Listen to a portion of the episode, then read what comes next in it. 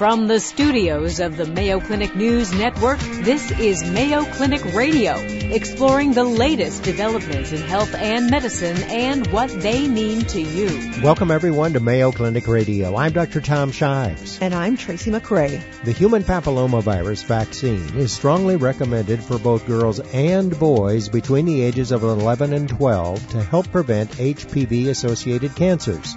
This is an anti-cancer vaccine. If you want to protect your child from a virus they're almost certainly going to be exposed to and which runs a high risk of developing a cancer, this is a safe and effective vaccine. Also on the program, we'll have an update on the Zika virus. We'll hear how obesity has been linked to increased risk of at least 13 types of cancer. And we'll learn about improved surgical options for treating complex aortic aneurysms. All that along with this week's health and medical news right after this. Welcome back to Mayo Clinic Radio. I'm Dr. Tom Shives. And I'm Tracy McCray. The Centers for Disease Control and Prevention reports that every year about 14 million Americans become infected with the human papillomavirus or HPV. And most of those that are infected are teenagers or young adults. The CDC also reports that cancers caused by HPV are diagnosed in an estimated 18,000 women and 9,000 men each year. And a vaccine was actually introduced in 2006 to help prevent HPV related cancers. But a decade later, the HPV vaccine continues to be the most underutilized childhood immunization, and especially so for boys. Here to discuss the HPV vaccine is Mayo Clinic expert Dr. Gregory Poland. Welcome back to the program, Dr. Poland. Thank you, Tracy and Tom. Good to be here. Greg, nice to have you. I mean, Jimmy Kimmel to hear you're you're moving up. We're happy to have you here, but especially to talk about this important topic because the the amount of HPV that is out there and the way that people think about it, it's an important thing to have a conversation about. You're so right. Um, one of the problems that we've had, as Tom indicated, over a decade, and we're still in low double-digit immunization coverage levels, is the fact that this is a sexually transmitted disease. And what it transmits is not only the virus, but the virus that causes cancer. This virus causes over seven different cancers. The problem is, since we're giving it to young children, parents interpret this as, quote, a sexually transmitted disease. My child isn't going to get an STD, and there's no reason to get it.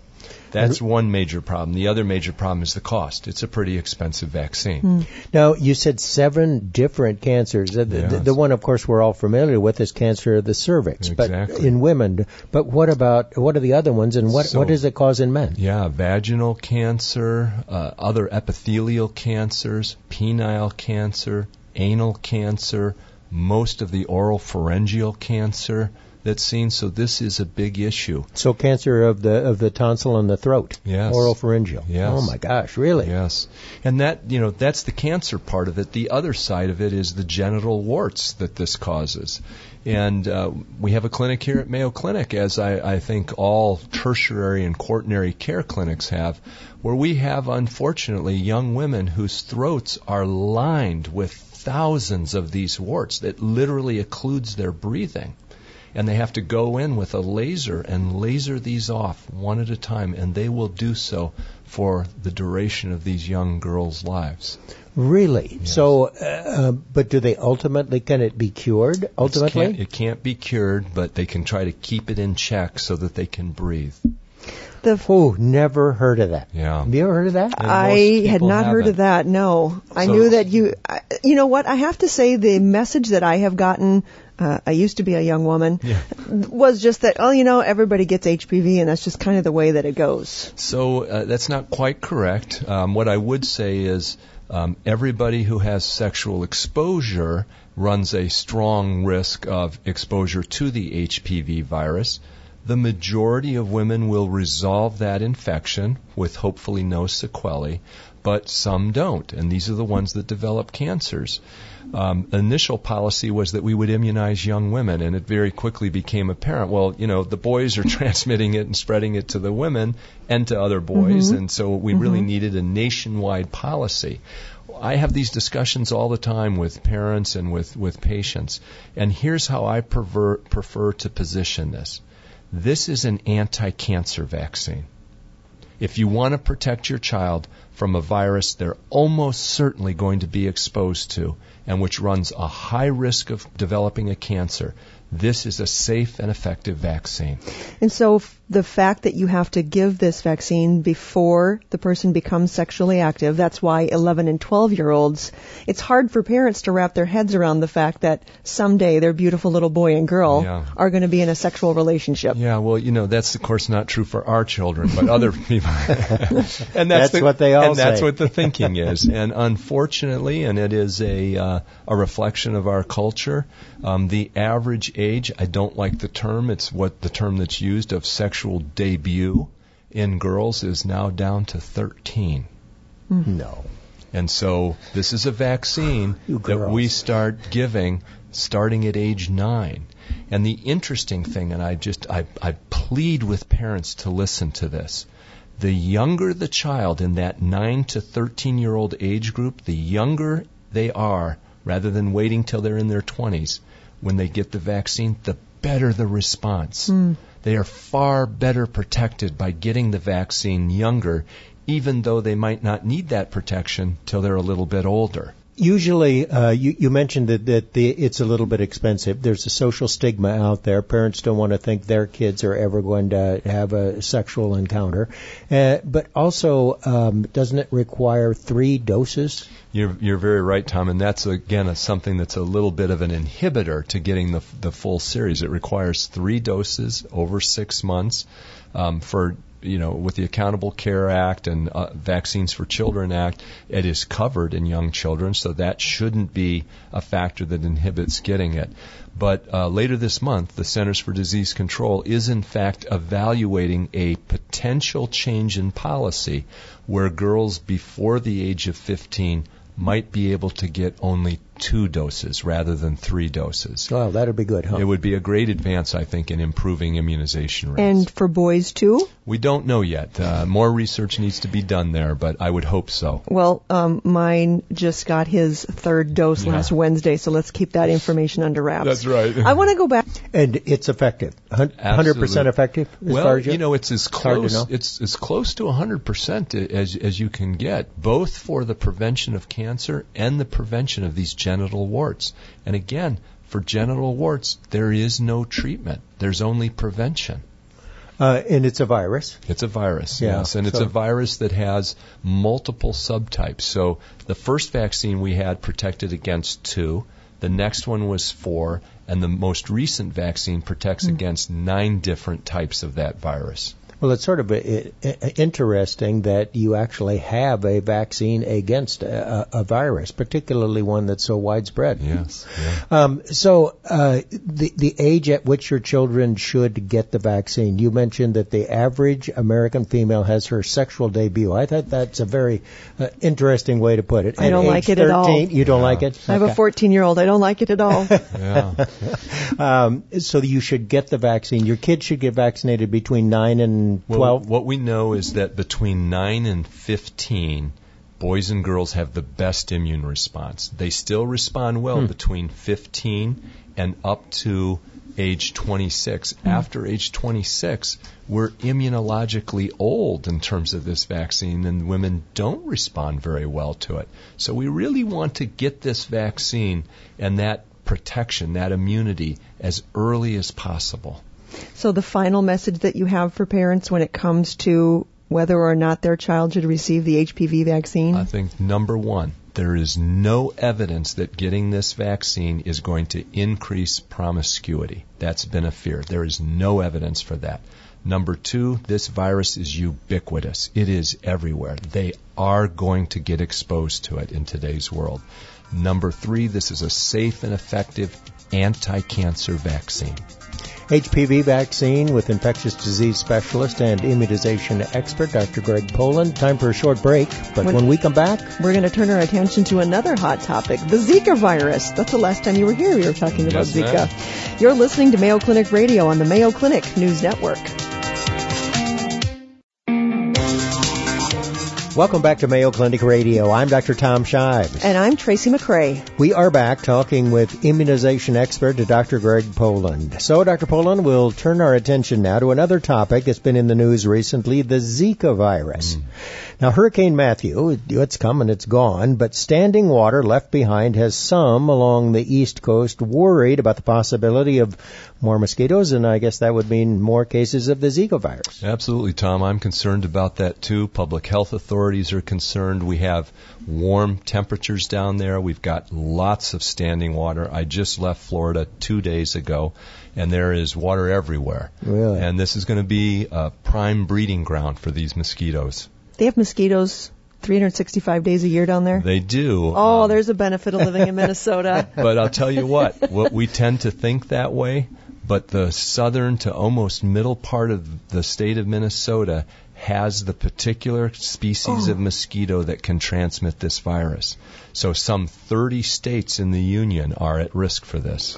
Now, the last time that you were here, it was before the Olympics. Yes. We were talking about um, Mayo Clinic working on a Zika vaccine. Yes. So first of all, let's talk about the Olympics. What was the what ended up happening with Zika and the Olympics? You know, it's a very hard thing to trace, but there do there does not seem to be widespread international spread of that virus as a result of the Olympics. Good. So that was a good thing. I think that control efforts seem to help there. So tell us about this disease. If you get uh, bitten by a mosquito that's carrying the Zika virus, what happens?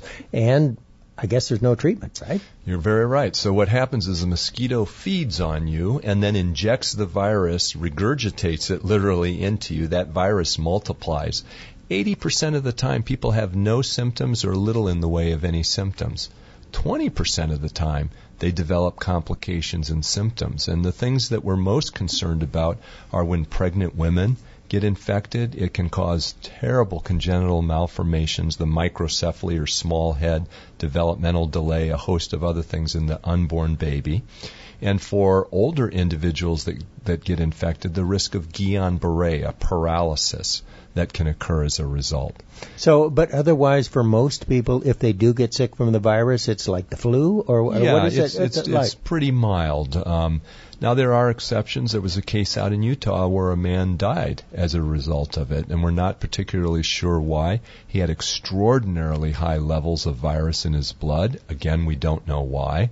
That's not the typical picture that's seen clinically. But, and here's the big part this virus has only been studied by modern, you know, medical and scientific methods since the end of last year. Mm-hmm. We know very little overall about this virus, and while we're studying it, the virus changes, has mutations, is learning to adapt to human populations. And worrisome for the U.S. is the fact that we are a virgin population in terms of this virus. We have no herd or population immunity to it, and this tends to increase the risk that the virus will multiply, mutate, change, and increase its ability to transmit from person to person. Did the man in Utah get it because he went to the Olympics or because he was in Miami, he or had, where did he, he catch it? He had traveled, and even more surprising is some of his family who took care of him, for example, wiped his tears and you know kissed him on the cheek mm-hmm. and all, got infected mm. too. Wow. So you can definitively diagnose this. Yes. If someone is ill, you can say yes for sure you have based yes. on a blood test. Yes. So what do you tell a young woman who is pregnant and, and gets the Zika virus? So right now the recommendation is that if you're planning a family or you're pregnant to avoid any non-essential travel to Zika endemic areas and that now includes the south uh, part of Florida. Really? Um, and then if they have had any exposure, either from a male or from being in an area like that, we would test them. And there's a somewhat complicated algorithm by which we would test them. One of the things I remember from our conversations last summer was that uh, it, that virus will live in a man longer than it does in a woman. So even if you come back from having traveled yeah. and you're not sick, you can have symptoms show up six weeks later? We're now recommending that they delay initiating a family when they've been in an area like that for six months. Wow. See, the male is so much more of a hospitable mm-hmm. environment. Yeah. so, no treatment. We have no treatment for Zika virus. We have no ways of preventing it other than preventing the bite. The only the female mosquito bites. So in the little back and forth we're having about males and mm-hmm. females, it's only the female mosquito, and she bites predominantly during the day, unlike the mosquitoes we're predominantly used to, which are dusk and nighttime biters. You know, I was thinking it's been two years since the Ebola freakout happened in this country. The risk of getting the Ebola virus was a lot greater. Am I reading that correctly? Well, no, the risk of Ebola for somebody living here in the U.S. and not traveling to those areas was essentially zero. Mm-hmm. Right. Maybe a health But people were worker. terrified. Yes.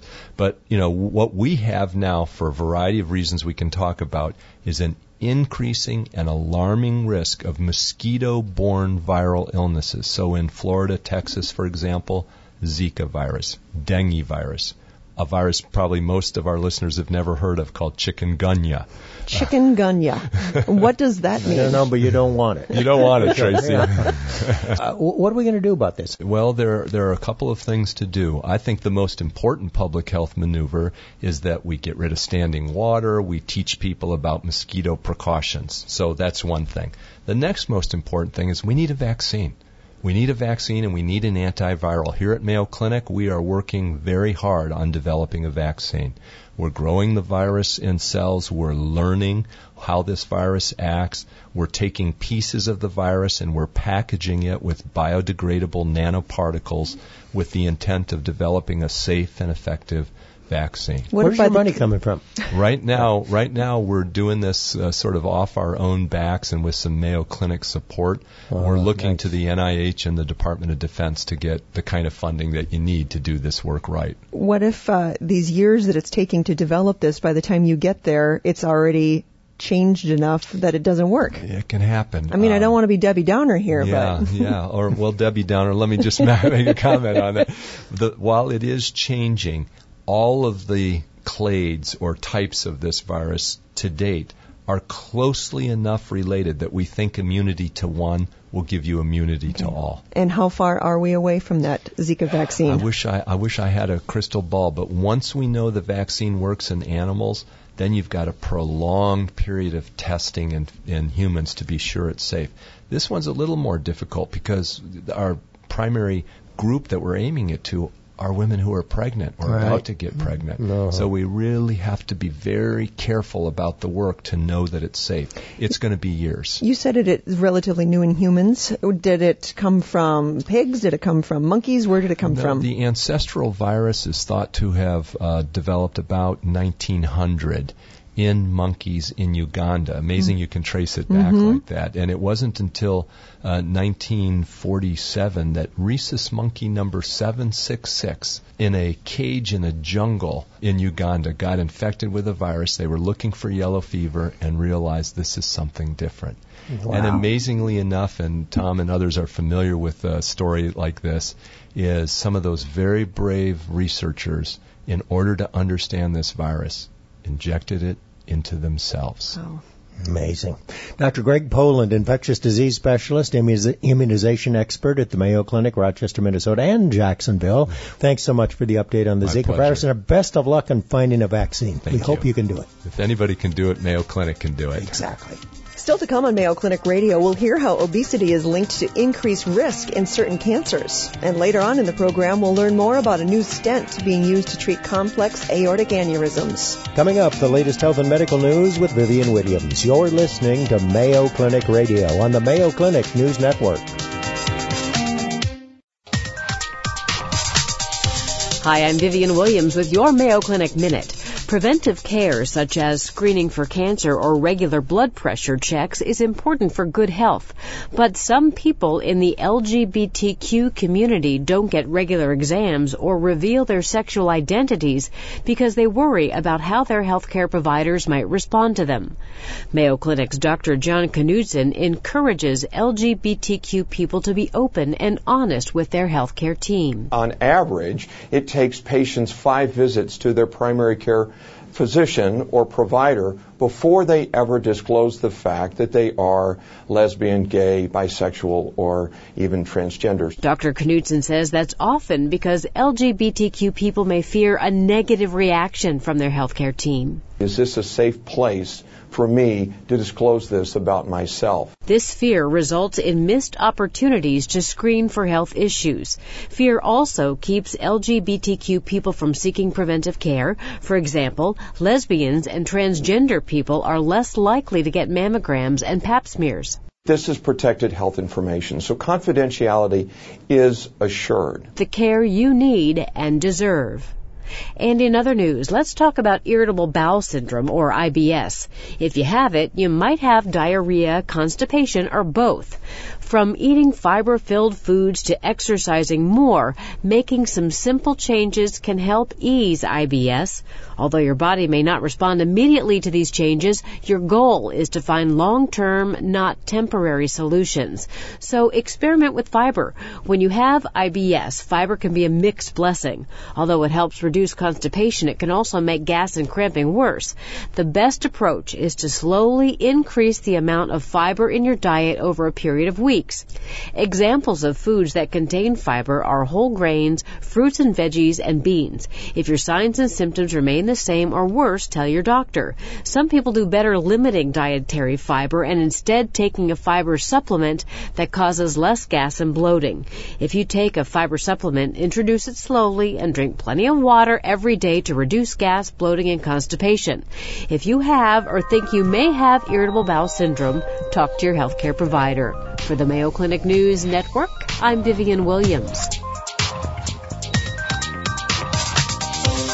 Welcome back to Mayo Clinic Radio. I'm Dr. Tom Shives. And I'm Tracy McCray.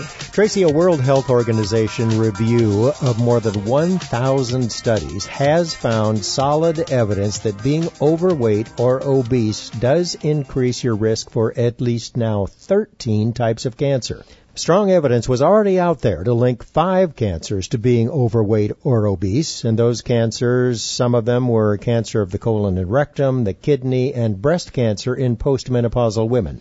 This new review, published in the New England Journal of Medicine, links an additional eight cancers to excess fat, among them liver cancer, pancreatic cancer, ovarian cancer, and multiple myeloma. Here to discuss obesity and cancer risk is Mayo Clinic oncologist Dr. Timothy Moynihan. Welcome back to the program, Dr. Moynihan. It's good to see you. Oh, great to be here. Thanks for inviting me. Thanks, Dr. Moynihan. So this is pretty, it's intriguing, but it's also concerning, particularly knowing that two thirds of American adults are either obese or overweight. Absolutely. It's a major public health problem, and it shows we may have new problems down the road as we see the obesity rates increase in our in our country, and as we see more and more people uh, age, which we know is one of the factors for cancer. But this certainly seems to be contributing to more cancers. So I think we we may see in the next 10 to 20 years an explosion of these additional cancers. Why does excess weight or why does being fat contribute to cancer in general? That, that's a great question, and that we haven't completely worked that out. Uh, but there are many different theories out there that make a lot of sense. One is that many of these cancers, particularly breast, uterine, possibly kidney, ovarian meningioma, may be associated with abnormal or imbalanced hormone levels in the body. And we do know that fat cells play a major role in imbalancing hormone levels within the body. For example, excess obesity leads to e- increased estrogen levels in the body, uh, and that may play a role in breast cancer and mening- meningiomas. Uh, other hormone levels may also be adversely affected. However, in addition, several of these uh, cancers may be associated with what's called inflammatory markers. We don't know why, but we certainly know that those people who are obese, we can measure inflammatory markers within their system, and these are significantly elevated. For example, we do also know that this affects other parts of the body, not just cancer. We know that people who are obese have more arthritis in various areas, including non-weight bearing joints. Hmm. Interesting. So it's not just the weight that leads to, uh, to arthritis in some of those areas. It's probably inflammation in the body that may lead to their arthritis. In a similar fashion, it may lead to several, several of these cancers. Lastly, things like adenocarcinoma of the esophagus may be related to the weight itself, because it looks like if you are obese, you have a much higher likelihood of having uh, reflux of acid from your stomach up into your esophagus. If that happens over a long period of time, that causes inflammation of the esophagus and can lead to esophageal cancer if it goes on for too long a period of time. I'm sure that if they reviewed a thousand studies, they're pretty sure about this. And you're pretty sure about this? Certainly, the epidemiologic data certainly strongly suggests this. This doesn't again explain the mechanism for it, but there's clearly a correlation between these two things.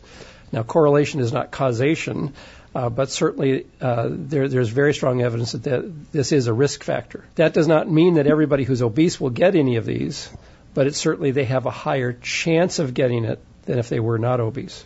Do we know how fat is too fat? Absolutely. So the more overweight you are, the higher your risk. So there is a linear causation between those, uh, a correlation with that. So there's no discrete cutoff of one particular weight is healthy, one particular weight is, is too much. It's it's a linear relationship between hmm, a healthy okay. and normal weight. The higher and higher you get in your weight, uh, the more likely you are to have one of these problems. So then you can't tell us how much weight should we lose to be healthier.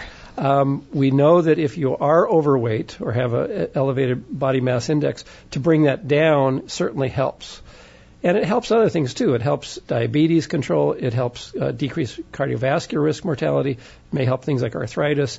May make you just feel more, more mobile so you can do more exercise, so you can feel better, feel fitter. So t- tell us about the, the five that we knew about. Which ones are those? We, we mentioned them briefly, but carcinoma of the esophagus, colon cancer, uh, breast cancer in postmenopausal women. Doesn't seem to apply to premenopausal women, but does for postmenopausal. So when you reach menopause, you got to get the weight off. That's you what you're saying. Off. And of course, uh, the ap- opposite is usually true. It's it's more difficult to stay Absolutely. slim at menopause. Wow. Absolutely, menopause uh, leads to hormonal changes that certainly increase your difficulty losing weight, and it yeah. may increase your gain of weight too. If you can come into menopause though in better condition, you are less likely to have as much weight gain. Okay, if you can stay more active. The other two that we haven't mentioned are the uterine cancer and kidney cancer. Those are clearly associated, and we've known that for a long time, are associated with obesity. Okay, so you knew already that those five were related to obesity. How do you figure out that this whole new list of them is also part of it? How, how can you tell that a cancer is affected by obesity?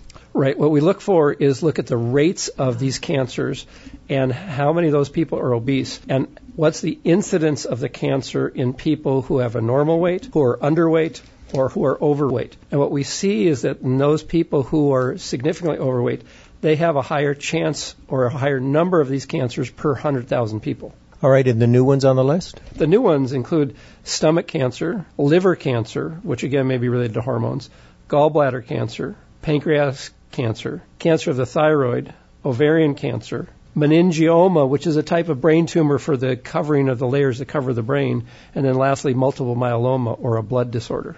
You know, I thought it was interesting that meningioma is on that list mm-hmm. because that's a benign condition, isn't it? And most of the time curable with uh, surgery? The vast majority of, uh, of meningiomas, yes, are very benign, and they're actually fairly common, and we see these fairly frequently. The problem with meningiomas are twofold. Number one, the location. Because if it happens to be in a bad place in the brain, even if it's a benign lesion, can still cause significant problems for you. Secondly, we do know a few of the meningiomas are bad actors, and there are what are called malignant meningiomas that do not behave as the benign meningiomas, which are the vast majority of them, and they can cause problems. But what we also know about meningiomas, they are clearly related to various hormone levels, particularly estrogen, and, hmm. and they are also related to things like long-term estrogen replacement in the postmenopausal woman, or women who took high-dose estrogen for birth control. You know, it's sort of interesting to me that there are not too many cancers that aren't on this list. Would it be fair to say that uh, obesity in general or being overweight in general increases your risk for virtually any kind of cancer? Uh, th- there are a lot of different cancers, and depends on how you decide to count them. Uh, most people consider 120, 127 different types of cancers. So, um, we got a ways to go. We then. have a ways yeah, to go. Yeah. Uh, again, we don't understand the mechanisms that cause this, but again, is this general inflammation causing it? Because we certainly know that people who have chronic inflammatory states have higher risks of lots of different cancers, even if they're not overweight. But again, the obesity may lead to excess inflammation within the body. It's, so there's too many on the list already. Absolutely. Yeah. It's interesting that here in the 21st century, when we're starting to get into the genetics of the patient, mm-hmm. and we can look at your genome, that one of the things that is happening is well we're figuring out you know what you should be losing weight Mm-hmm. it's it doesn't it's not focusing on for better health it's not focusing on what your genome is it's focusing on quit smoking and start losing weight Right. Well, there's a couple different factors there. Is, is that one, the genome that you're born with, or the genes that you're born with, to the best of our knowledge right now, only uh, account for 5 or 10% of cancers. The vast majority of cancers are probably from other causes, and we also know that cancer is caused by abnormalities within the genes within those cancer cells. But those are not genes that you're born with. These are genes that get damaged somehow, possibly through inflammation, through cigarette smoke, through viruses, through other reasons that then uh, become cancers. So this, these are acquired cancers, and that makes up uh, probably 90 to 95 percent of the cancers that we see. All right. Well, there's lots of reasons to lose weight. We know that, but here's one more. One more. because it'll reduce your incidence of these cancers that we've talked about. Dr. Timothy Moynihan, medical oncologist, cancer expert at the Mayo Clinic. Thanks so much for being with us. Always a pleasure, Tom. Thank you. We're going to take a short break. When we come back, our colleague Dennis Douda joins me as co-host as we discuss a new type of stent to being used to treat complex aortic aneurysms. You're listening to Mayo Clinic Radio on the Mayo Clinic News Network. Welcome back to Mayo Clinic Radio. I'm Dennis Douda. And I'm Tracy McCray. You know, around the world, 175,000 deaths are attributed to aortic aneurysms each year. The aorta, which you might already know, is the largest blood vessel in the body. It carries blood directly from your heart, and a variety of factors may cause the aorta to dilate, like an overstretched balloon. And if it should burst, this is not good, right? It's possible that a person could bleed to death internally in just a matter of minutes. And because aneurysms may be present without a single symptom, most are discovered incidentally while doctors are treating other conditions. Aortic aneurysms can be repaired using stents, but in the more complex cases, kidney and intestinal arteries are involved in the procedure. A stent allowing branches to reach into those arteries is being tested right here at Mayo Clinic in Rochester. And we're very fortunate today because here to discuss this clinical trial is Mayo Clinic vascular and endovascular surgeon Dr. Gustavo Oderich. And we want to welcome you to the program, Dr. Oderich. Thanks for having me, Drew. So what causes an aortic aneurysm?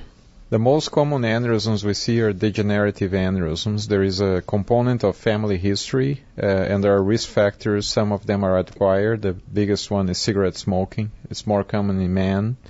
Uh, these patients often have several cardiovascular risk factors that we call, such as you know hypertension, hyperlipidemia, uh, previous uh, history of coronary disease.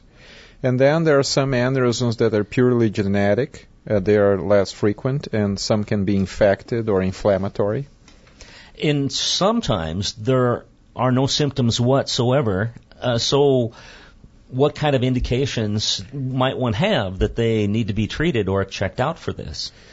So yes, and the majority of aneurysms they are detected incidentally. They are asymptomatic, and they are detected because patients have an ultrasound or a CT scan to investigate other symptoms. Now, sometimes they can cause abdominal pain, back pain. They can actually send clot down to the legs, you know, embolization. Once you have an aneurysm, the main factor that indicates repair is the size. So in man, the size we start to get concerned is 5.5 centimeters, which turns out to be about two and a half inches. And in women, it's 5 centimeters. Sometimes it's the shape of the aneurysm. For example, if you have an aneurysm that's like an outpouching, like a little sac, a saccular aneurysm, those are more concerning. Or if they are growing too fast. So how do you repair them? How do you fix an aneurysm? There are two ways to treat an aneurysm, Tracy. The time honored is open surgery that has been done almost the same way for the last 50 years. It involves an incision in the belly, typically up and down. Uh, we have to stop the blood supply to the aorta. And then we replace the area that's large with a polyester graft that is hand sewn to the aorta. The other alternative, which nowadays the majority of the aneurysms are treated with stents, that is what we call endovascular treatment that is done with little punctures in the groin. And the stent, in essence, is a, a, a device that has a fabric, either polyester or Gore-Tex, and it has a, a metallic cage that springs open inside the, the vessel. Is it a benefit to using stent like that over the surgical? There are several benefits. This has been very well studied. Stents, in essence, they decrease the risk of death from the operation. They decrease the risk of complications from the operation. The hospital stay is shorter. The recovery time is faster. Uh, they do need surveillance. You know, you have to check on them every so often. And there is an associated risk that they need to have, be revised in the future. Most of those revisions are done under local anesthetic. How common is it for the aneurysm to extend into branching arteries that feed other vital organs of the body? That's less common. About 20 to 30 percent of the aneurysms we see then is are what we call complex aneurysms. They are involving side branches of the aorta. In a center like Mayo, this is actually increasing because the community refers those patients that are not straightforward. They have complex aneurysms. I'm not quite sure that I understand how this new thing that's being done at Mayo Clinic is different than what was previously done. So first of all, tell us about the 3D printer version of a stent. So most of the stents that are available that are used widely uh, in this country and you know in the world, they are simpler stents for simpler aneurysms below the kidney or aneurysms in the chest that do not involve side branches. Once an aneurysm involves side branches, it creates a big challenge because you have to keep blood supply to a kidney, to a liver, to the intestine. So that requires a special stent. And so, how is the 3D printer version different? So the 3D printer we've been using to rehearse, to plan procedures, to help design stents. Uh, the stent itself is not 3D printed, Ah. okay, but we do print the anatomy of the patient to rehearse the operation ahead of time. Sometimes we do that also to teach physicians and teach residents in training. Or when the operation has never been done. Some of these stents were like the very first in, inhuman implant. So this is the very same 3D printed aorta that you're likely that you are going to find in the patient that you're treating. So then you practice that briefly or or through the whole procedure in advance. So this is an exact replica of the anatomy of the patient. So we can rehearse every step of the procedure and we can anticipate difficulties. For example, sometimes it's difficult to get to the right kidney. The anatomy is a particular way that may affect selection of a particular catheter or approach. Other times we find, you know, the stent is not ideal for that anatomy. It just doesn't sit well on that particular curve, etc. So we can actually change the choice of the stent sometimes. We're running out of time, but do you have a patient story that you can share with us of how this has helped someone? Yes, we have a patient that actually uh, we had the opportunity to use one of these complex stents and also to do the 3D print model to rehearse. Uh, this was a patient that was treated in December of last year with an aneurysm involving the kidney arteries. We had the chance to do the first implant in the United States of this particular stent, and we used the anatomy of the patient actually to rehearse ahead of time.